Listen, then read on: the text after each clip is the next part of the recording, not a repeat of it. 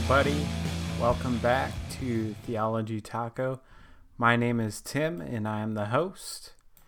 And this week, I, or this episode, I should say, I've entitled God's Office Space How to Make Work Not Suck. So, in this episode, uh, my intention is not to come off as a holy roller. Uh, I'm just going off past experience.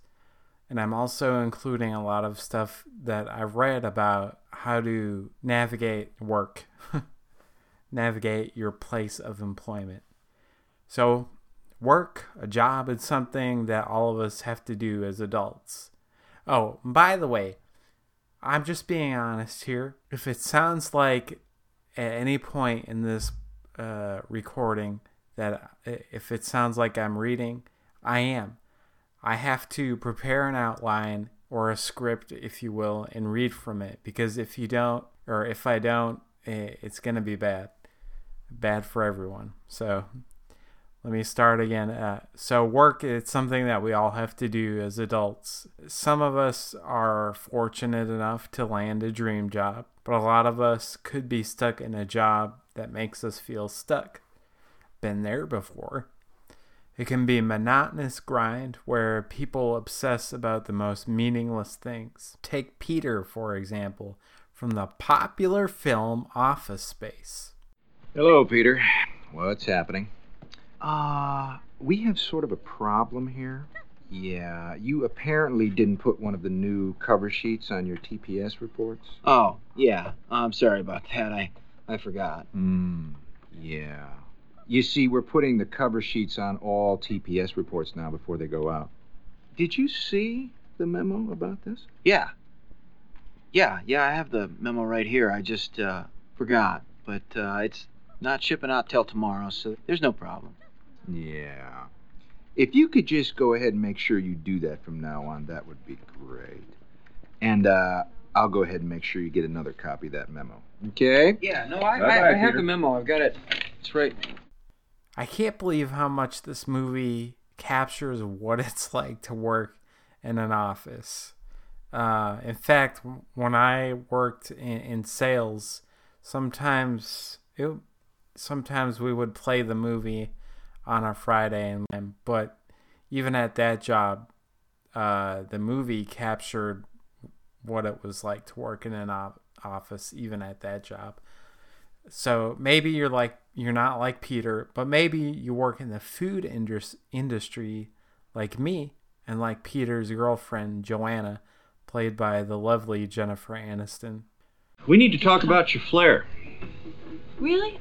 I I have 15 pieces on. I uh, well, okay, 15 is the minimum. Okay. Okay. Now you know it's up to you whether or not you want to just do the bare minimum or. Uh, well, like Brian, for example, has 37 pieces of flair on today. Okay, mm. a terrific smile. Okay, so you you want me to wear more? Look, Joanna. Yeah. People can get a cheeseburger anywhere. Okay, they come to Chotchkie's for the atmosphere and the attitude. Okay, that's what the flair's about. It's about fun. Yeah. Okay, so more than yeah. Look, we want you to express yourself. Okay. Now, if you feel that the bare minimum is enough, then okay. But some people choose to wear more, and we encourage that, okay? You do want to express yourself, don't you? Y- yeah. Okay, great, great. That's all I ask. Okay. What's disturbing is that I'm able to side with both people in that clip uh, simply because I, I have manager experience uh, and I want you know my my team when I'm managing them to offer good customer service and be enthusiastic. Anyways, how do we get out of that grind? How do we get unstuck? For someone who calls Christ their Lord and Savior, then you should understand that you shouldn't view day to day life at work or life in general as a hamster wheel that you get on for eight hours or more and then get then get off, then get back on the next day and repeat until you're retired or you're just simply too old to work. So what do you do? You know, I used to feel like this, and occasionally I still do, although not too often.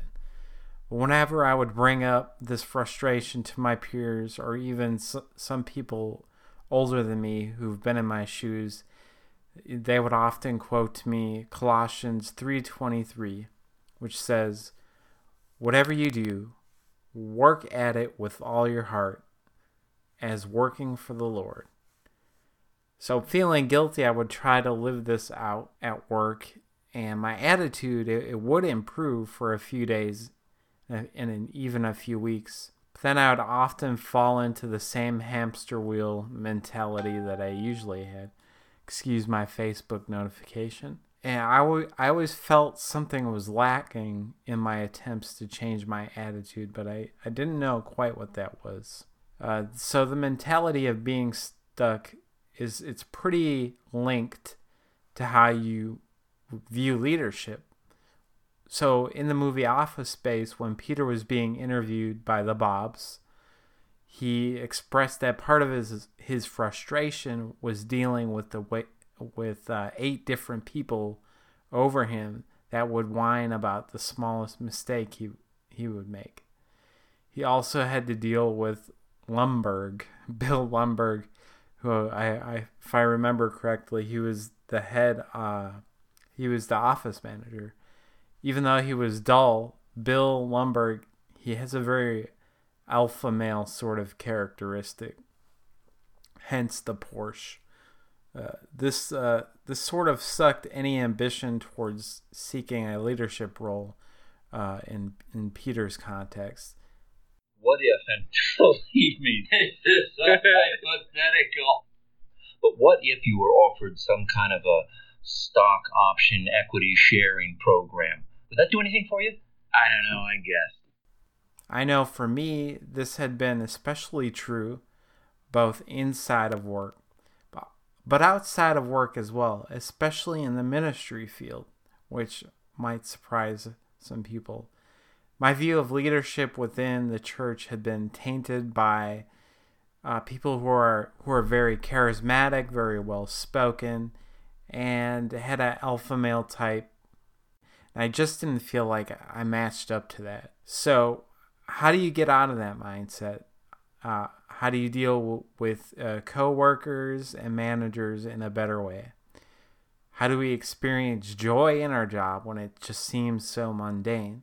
Or like uh, a friend of mine brought up today, you know, what if you are are stuck in this in this industry that you've tried to get out of, but you're you feel st- you stuck in that industry because you've been doing it for so long.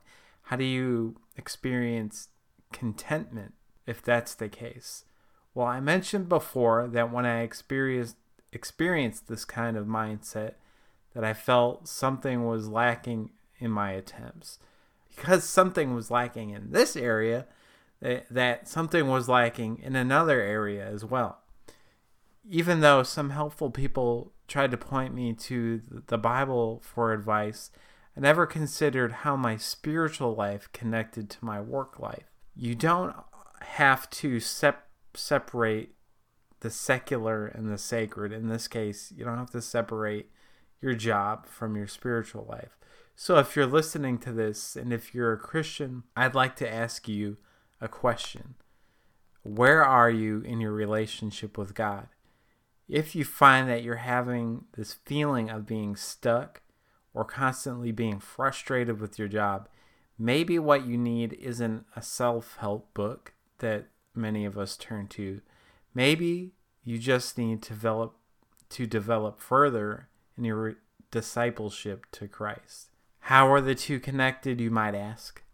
Let me give you an example from my own experience. So remember a moment ago when I when I said that I had got to a point where I had an unhealthy view of leadership.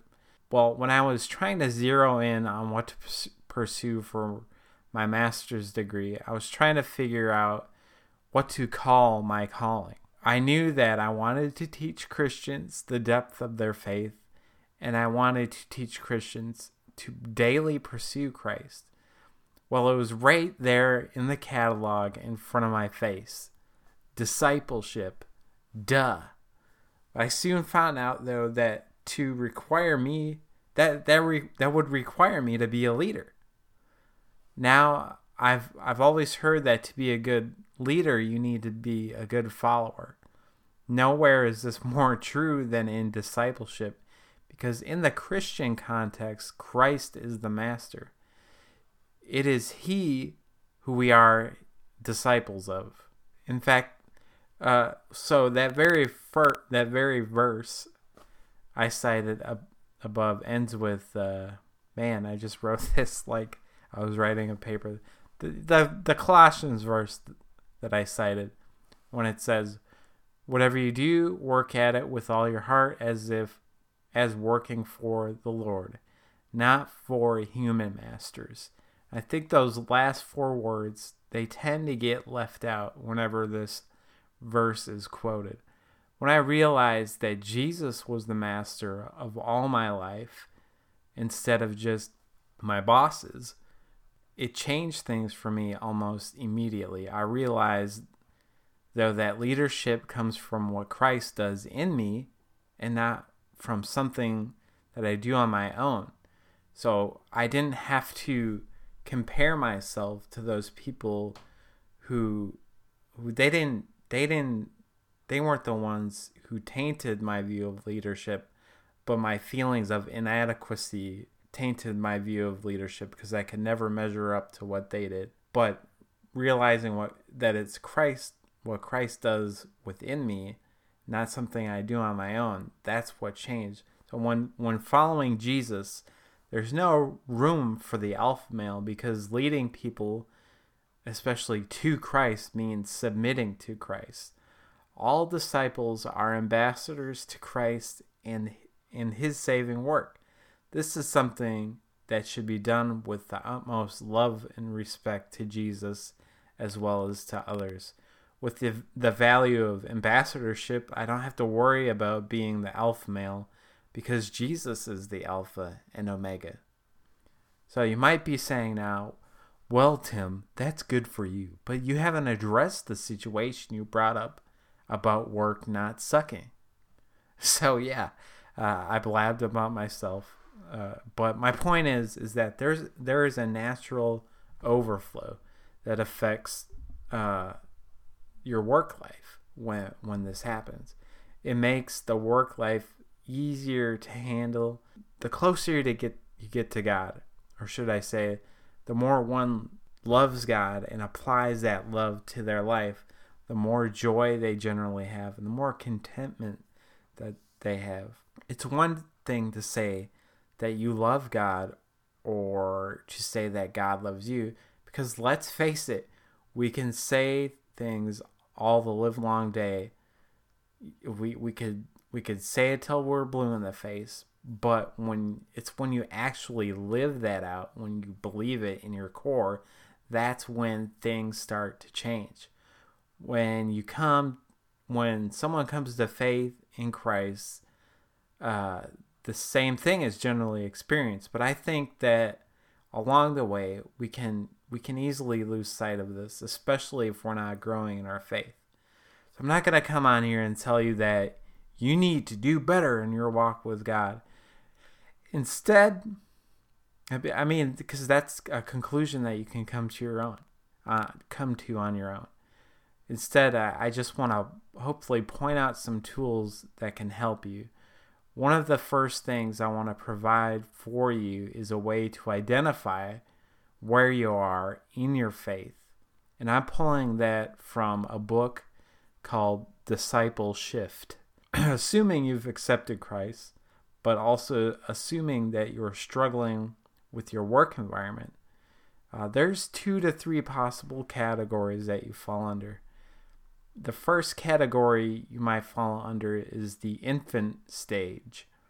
People in this stage are normally considered those who are new to the faith and who need to be nurtured uh, the most uh, because you're genuinely un- genuinely or generally uninformed, uh, which is understandable because you're new to faith. Uh, so, one characteristic of a person in this stage even though they are receptive to Christian teaching, is that they can you can get it mixed up with pop culture philosophy. For example, you might hear a person in this stage say, God helps those who help themselves. Or uh, this is popular on social media. Um, it says, God will never give you anything more than you can handle. They also might tell you if you want to sell your house faster to bury a, a figurine of St. Joseph upside down in your backyard. The book also gives examples, uh, questions uh, of uh, people in the stage might ask. And one like, uh, I, I need to go to church regularly? I didn't know that. I don't, or they might say, I don't need anyone else. It's just Jesus and me. And then uh, this one I thought was kind of funny. And I don't know anyone personally that that has ever said something like this, but uh, it says, My wife and I just got baptized, and on the way home from church, we got into a big fight. What's up with that? I thought Jesus was supposed to take care of all of our problems. That might happen, but I know that a lot of churches now have started something called baptism classes where if you want to get baptized, you sign up and then you attend some informational classes that teach you about baptism and what it represents and what what's going to happen afterwards and whatnot.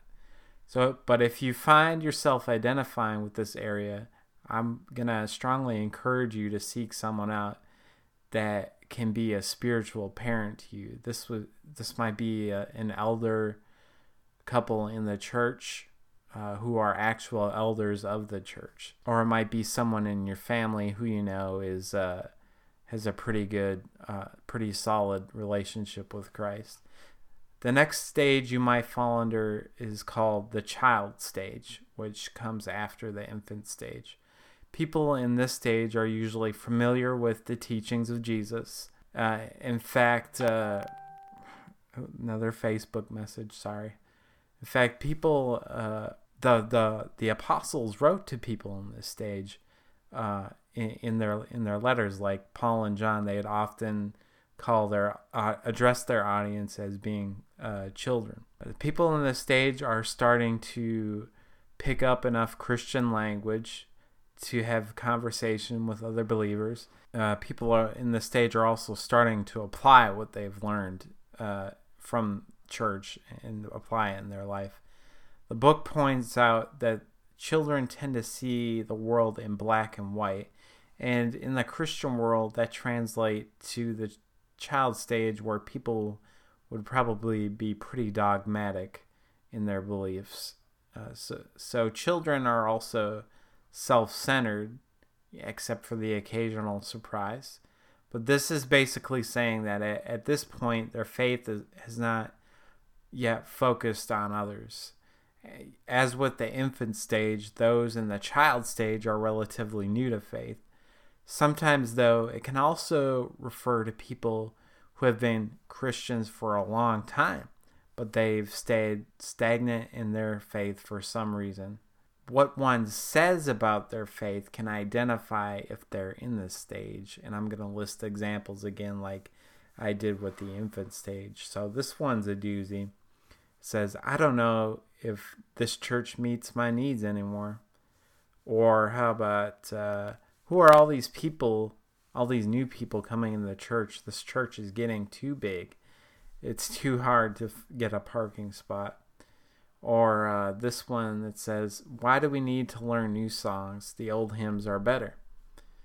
And then, how about the one, this one I've been guilty of saying, I don't feel spiritually fed by this today's sermon or I've said I don't feel spiritually fed by the church that I'm going to anymore. So these uh, examples that I've given to you, they're not meant to make you feel bad or, or to insult you.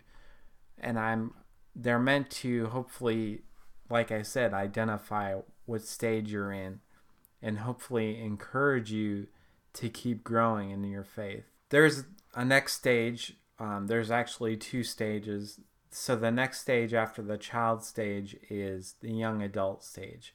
And when I said that in the child stage, uh, you're technic, you're you're a little bit self-centered. You're not focused on others. Well, when you move into the young adult stage, I think that marks the biggest change in your maturement as far as your faith goes because then you start to focus on others you start to care about other people's discipleship as well and you want to uh, grow grow their faith and uh, and you want to serve more in your church and you become become concerned with uh, helping out with the all of the church's ministries and whatnot. And as I said before, discipleship um, is something that leaks into every part of life and it leaks into the job. Because as I said before, the closer you get to Jesus, the more of Christ's love is going to be seen in you in the in it and it's to start to reach out to others. You'll you'll hopefully be more graceful towards other, more more compassionate towards others, and you'll realize that your contentment doesn't necessarily lie in the success uh, that your job can bring you, but your contentment lies in that um, God is caring for all of your needs and all of all of your worries. So you can take the focus off of um, uh, feeling the pressure that you need to advance or feeling or feeling like what you do doesn't matter because you're not doing it anymore for your your boss technically you're doing it more for Christ but the the paradoxical thing about it is that your your boss, people around you will just notice a change in you. They'll they'll notice something you may have been one way before, but because you are growing in your faith, it's changing you into uh, maybe I don't want to say a better person, but it really is. And so, what I want to ask you, or what I really want to say is where are you in your relationship with God? Are you are you content with where you where you're at? Are you just uh, in this in your current stage because it's comfortable and it's traditional or are you going to take your faith are you going to take your relationship with Christ more seriously? And I think that if you decide to take it more seriously, then that's when you'll start to see things really change. I don't have anything else left to say because for me, this is how it's worked. And from what I've read, this is how it's worked for other people. I'm not here to pitch you a self help thing. I'm here to encourage your discipleship with Christ, your relationship with God so that you can be uh, content at peace, but so that you can also be a light to others. So, there, what I've just presented might not be what you were looking for necessarily. Maybe you were looking for a one, two, three step kind of thing, but really, I think that uh, your re- relationship with Christ and your discipleship is at the heart of the matter. And I it directs directly relates to your job. I know that for me, I was uncomfortable with the idea of becoming a manager at my current place of work, but the more that I uh, decided to dig into my faith, the more I realized that I was excited about to be take on the challenge. I was excited for the challenge. And I found out that I could do it. And that's because I placed my I didn't place my confidence in myself. I placed my confidence in Jesus, and that in turn gave me confidence that I could do it. That there's more to me than uh, what I thought because I I trust God, and that worked out. So that's me, but I also think that that can be you as well. And you know, I probably would have never created the podcast if I didn't take a similar risk. So there you have it. Uh, that's I'm gonna wrap it up there. Um, I wanted to talk about one more thing. Uh, I just wanted to bring this up. I'm considering starting a, a, a Patreon account for this podcast because I do like doing it, but there there are some costs with doing this, and there are more things that I want to do with this podcast.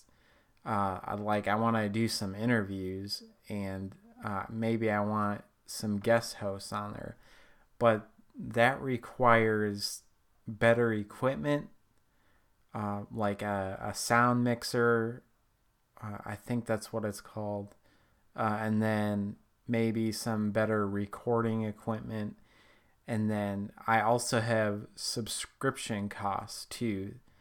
And I swear to goodness, everything has a subscription cost these days. But uh, so I'm thinking about doing that. I'm uh, I'm praying over it because uh, I just I'm very nervous about initiating something like that because I know people have money going everywhere and and you know, do they really want to? do they really want to send like five to ten bucks to me to help with this show? Anyways, I'm going to be praying about it. I hope you pray for it over that too, and I would appreciate your prayer. So here's gonna be the lineup for the next couple of episodes. Uh, then the very next episode, I'm gonna be doing with my son actually, and he's sort of gonna do like a a takeover, like you might see on uh, Instagram. But uh, we're gonna be doing that, and then the very next episode after that, I believe my wife is gonna come join me for that again. She's she, in my opinion, she makes the podcast much more enjoyable because she's an interesting person. But uh, we're gonna be talking about how to deal with toxic people. So I, I wanted to. We're going for a very relatable theme here, I guess. So uh, that's the end of this podcast. I hope you enjoyed it. I hope you got something out of it. And remember, you do not have to keep your work life and your spiritual life disconnected. They should be like, they should be connected very much. All all of your spiritual life should be connected to every part of your everyday life. I don't know. Don't don't try to uh, compartmentalize it. All right. So have a good week, month slash day slash year slash happy new year.